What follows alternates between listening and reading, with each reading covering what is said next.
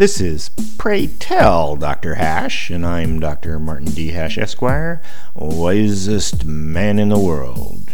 Because the competition just ain't that tough. And these are things I wish someone had told me. Today's topic colorblind. In the 1960s, America decided it was going to fix its race problem.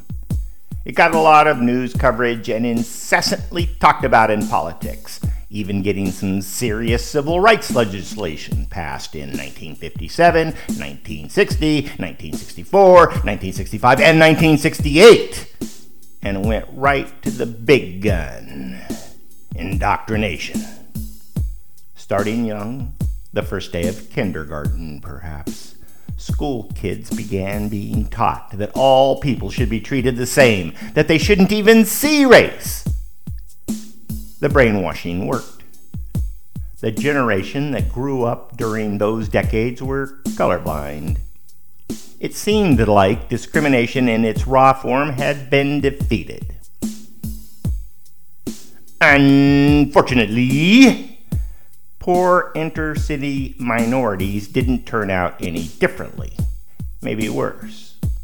Discussing the causes of this civic failure are highly controversial, but beginning in the new millennium, with the advent of egalitarian sensibilities, the causes became immaterial. The only solutions were in the form of making people equal colorblindness was decried as racist because it absolved the responsibility of white people to make things equal. In a complete reversal of the previous half century, recognizing the differences in races was celebrated because if the solution to inequality is to take from one group and give to another, then defining the groups on the basis of color benefits those who have it.